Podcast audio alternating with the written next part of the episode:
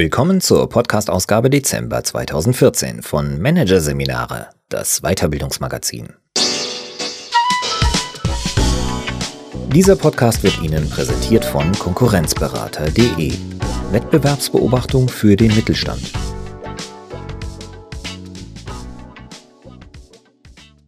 Weitere Podcasts aus der aktuellen Ausgabe behandeln die Themen die Impact-Strategie, Führen mit Knalleffekt und Kampfdialektiker kontern. Nicht mit mir. Doch zunächst Change gestalten. Weiter mit den Willigen. Von Silvia Lipkowski.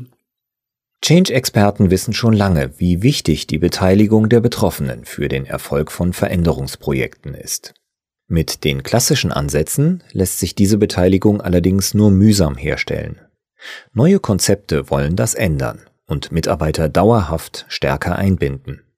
Dabei setzen sie vor allem auf Freiwillige. Hier ein Kurzüberblick des Artikels.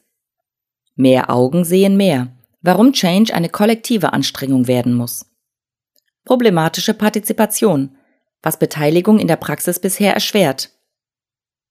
Kontinuität für den Change. Wie John P. Cotter Unternehmen mit neuen Strukturen beweglicher machen will. Freiwillige Vorreiter. Welche Vorteile die Einbeziehung freiwilliger Unterstützer fürs Change Management hat. Netzwerke für Neuerungen, wie die Lufthansa AG mit Change Communities für mehr Beteiligung sorgt. Und Voraussetzung Vertrauen. Warum Mitmacht Change nur funktioniert, wenn Manager Verantwortung abgeben. Das Technologieunternehmen, bei dem Paul Davidson arbeitet, strauchelt. Seit zwei Jahren steigen die Verkaufszahlen kaum noch, die Marktanteile sinken. In Asien hat die Konkurrenz die Firma schon überholt. Eine ernste Krise droht. Und was tun die Mitarbeiter? Resignieren, kündigen, verzweifeln? Nein. Um ihr Unternehmen zu retten, ziehen sie alle an einem Strang. Kundenbetreuer wie Controller machen sich daran, ihre Kollegen von der Notwendigkeit grundsätzlicher Veränderungen zu überzeugen.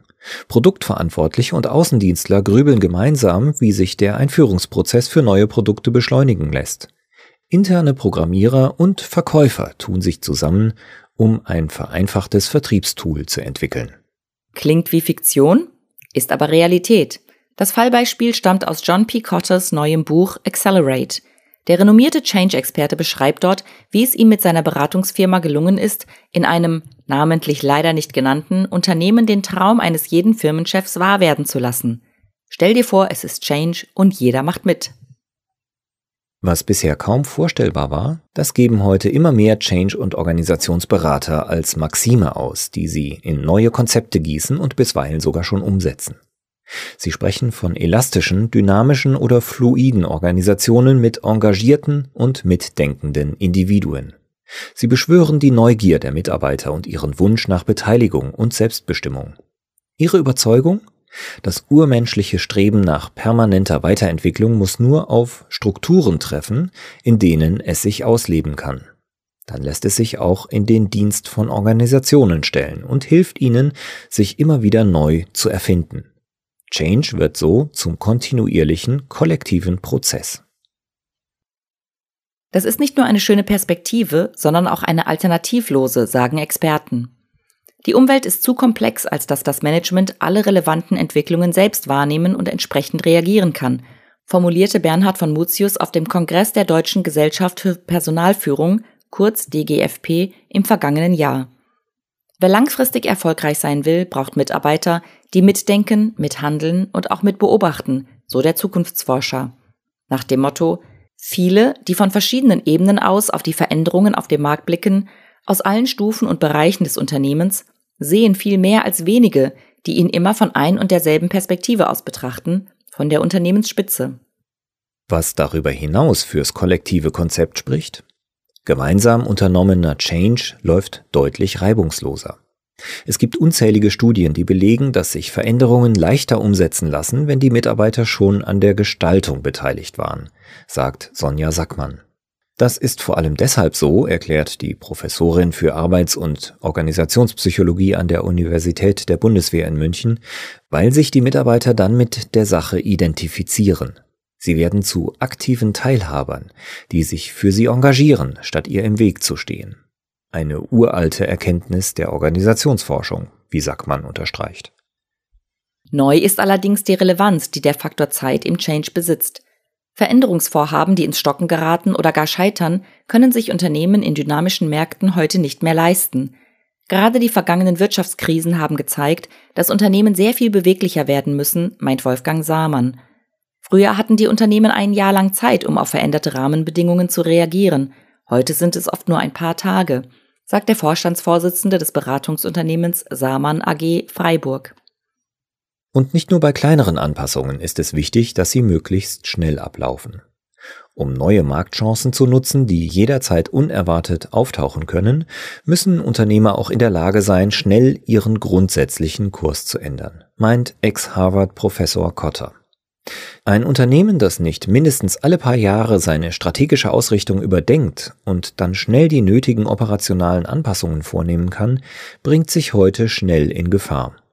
Auch er ist überzeugt, wer heute mit dem Wandel Schritt halten will, hat nur dann eine Chance, wenn er die Herausforderung kollektiv angeht. Und die Praxis? Die hinkt wie so oft hinterher. Der von dem Beratungsunternehmen Mutare Eltville herausgegebenen Change Fitness Studio 2014 zufolge wird Beteiligung in der Praxis bislang kaum praktiziert. Nicht einmal die Hälfte, nur 38 Prozent der 345 Studienteilnehmer planen im Veränderungsprozess eine regelmäßige Kommunikation mit den Betroffenen, haben also mindestens vor, sie über den Prozess zu informieren. Nur 23 Prozent gehen noch einen Schritt weiter und treten aktiv in Dialog mit der Belegschaft, um Veränderungsbereitschaft zu erzeugen. Und nur 14 Prozent steigern die Motivation ihrer Mitarbeiter, indem sie diese im Prozess involvieren, erklärt Mutare Geschäftsführerin Claudia Schmidt. Das Problem? Die Betroffenen einbeziehen, das macht man nicht mal ebenso, sagt Wissenschaftlerin Sackmann, die die Mutare-Studie akademisch begleitet hat. Echte Beteiligung braucht Aufmerksamkeit und kostet erst einmal viel Zeit, bevor sie letztlich Zeit spart. Denn Mitdenken und Mithandeln ist im hierarchischen System, das auf die möglichst effiziente Abwicklung der täglichen Unternehmensroutine ausgerichtet ist, nicht vorgesehen. Kotter formuliert es so. Das System verlangt von den meisten Menschen, in der Regel ganz freundlich, dass sie still sind, auf Anweisungen warten und ihre Aufgaben auf die immer gleiche Art erledigen. Diesen effizienten Alltagstrott zu durchbrechen, gelingt mit den klassischen Methoden des Change Managements nur mühsam. Kotter will deshalb die hierarchischen Strukturen zwar nicht abschaffen, aber doch gründlich sanieren. Die Lösung besteht darin, ein zweites System einzuführen, so der neue Ansatz des Change Management Vordenkers.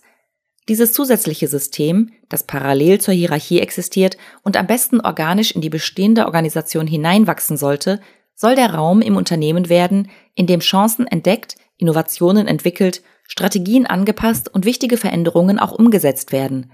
Eine Art Motorraum, in dem kollektiver Change kontinuierlich angetrieben wird. Die Strukturen, die Kotter für sein duales Betriebssystem vorschweben, dürften den meisten Managern vertraut sein. Es sind die hierarchiefreien Netzwerke, mit denen Startups operieren wo sich engagierte Mitstreiter nach Bedarf um neue Aufgaben sortieren, um gemeinsam ihr Unternehmen voranzutreiben, und zwar entlang von Werten und Prioritäten, die alle ebenso selbstverständlich teilen wie das gemeinsame strategische Ziel.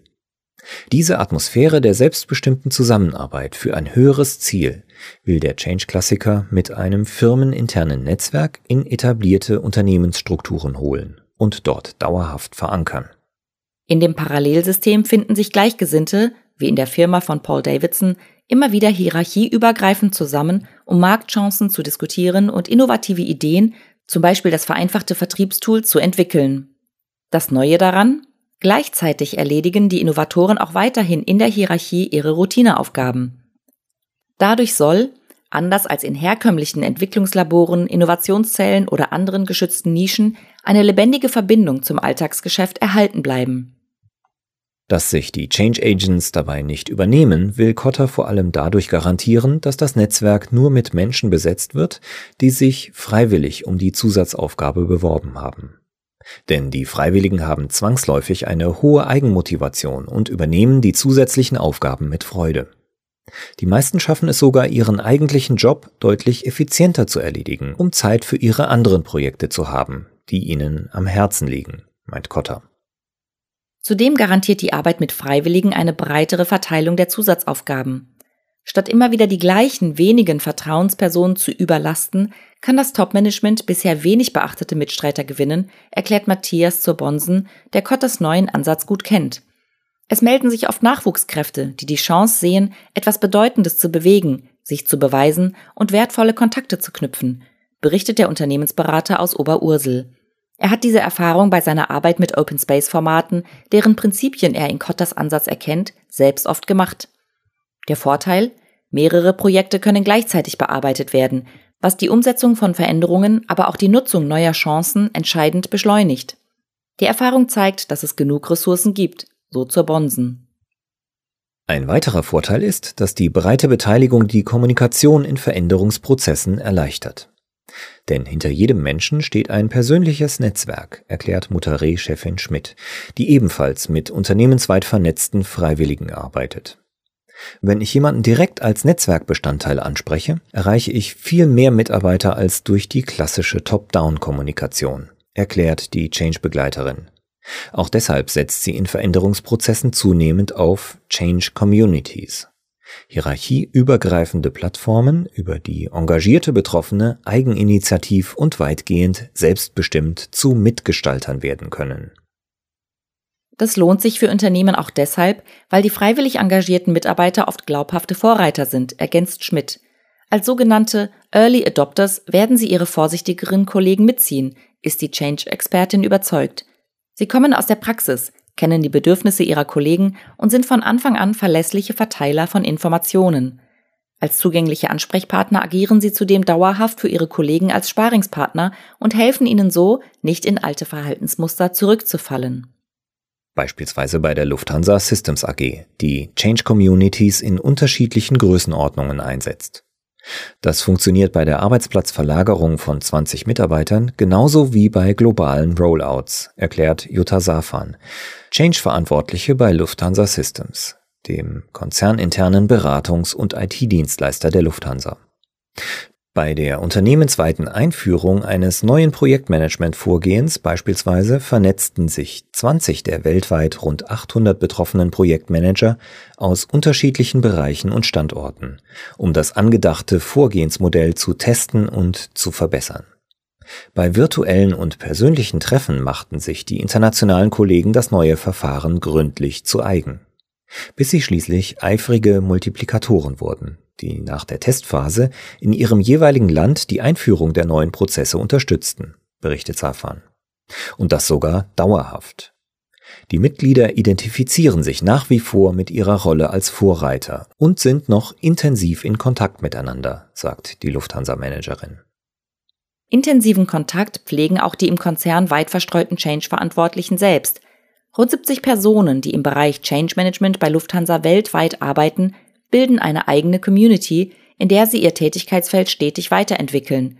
Die Führungskräfte, Personaler, Change-Experten und internen Berater aus verschiedenen Ländern und Hierarchieebenen treffen sich regelmäßig virtuell und mindestens zweimal im Jahr auch persönlich. Zusätzlich zu ihrer Tagesarbeit und selbst organisiert tauschen sie erfolgreiche Konzepte aus und lernen gemeinsam Neues, das ihnen ihre Rolle erleichtern kann, zum Beispiel Techniken der Großgruppenarbeit oder kollegiale Beratung. Dieses Engagement der Netzwerkmitglieder wird bei der Lufthansa Systems AG unterstützt. Es findet mit dem Segen der Chefs statt und in der Regel ohne deren Kontrolle. Die nämlich ist gar nicht nötig, wenn Freiwillige sich selbst organisieren, meint auch John Cotter.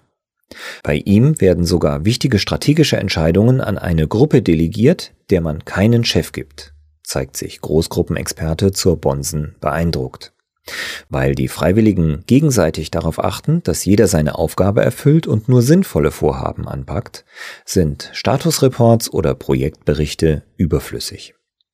Inwieweit es gelingt, kontinuierlichen kollektiven Change zu erreichen, steht und fällt mit diesem vertrauensvollen Gewähren lassen. Das aber fällt vielen Führungskräften nach wie vor schwer, Oft wieder besseren Wissens treiben sie ihre Mitarbeiter noch immer lieber in die Veränderung, statt sie mit Gestaltungsmöglichkeiten freiwillig in die alternative Zukunft zu locken. Das ist der Hauptgrund, warum das eigentlich alte Pull statt Push-Prinzip immer noch nicht wirklich in der Unternehmensrealität angekommen ist. Manager müssen es aushalten können, nicht alles im Griff oder gar unter Kontrolle zu haben, formuliert Change-Beraterin Schmidt die zentrale Herausforderung. Die Führungskräfte bei Radio RPR haben diese Lektion schon gelernt. Vermittelt hat sie ihnen Wolfgang Samann mit seinem Team, der den privaten Hörfunksender in Ludwigshafen zu einer, wie er es nennt, fluiden Organisation umgebaut hat. Es gibt dort keine Aufgabenbeschreibungen oder Zielvereinbarungen, sondern stattdessen die Zuteilung von Verantwortungen. Jeder muss sich immer wieder selbst fragen, wofür habe ich gerade zu stehen? Im Mittelpunkt stehen dabei immer die Kundenerwartungen, erklärt Samann. Der Geschäftsführer ist genauso dafür verantwortlich, dass die Hörer zufrieden sind wie die Techniker oder der Musikredakteur. Für die Einschaltquoten hat sich der Umbau gelohnt. Seit alle Mitarbeiter auf einer Welle denken, ist der Hörerverlust stark zurückgegangen, berichtet der Berater. Und die Mitarbeiter? Denen fiel die Umstellung viel weniger schwer als den Managern, berichtet Samann. Die Menschen blühten regelrecht auf.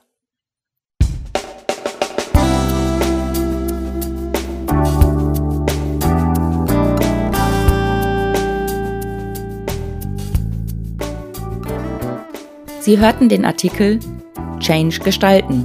Weiter mit den Willigen von Silvia Lipkowski. Aus der Ausgabe Dezember 2014 von Managerseminare, produziert von Voiceletter.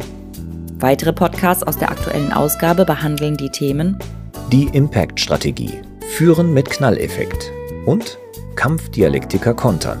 Nicht mit mir. Weitere interessante Inhalte finden Sie auf der Homepage unter managerseminare.de und im Newsblog unter managerseminare.de/blog.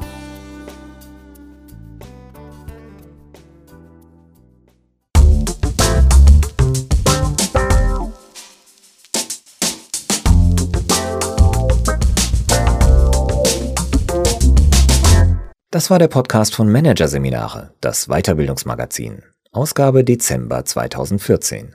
Dieser Podcast wird Ihnen präsentiert von www.konkurrenzberater.de Wettbewerbsbeobachtung für den Mittelstand.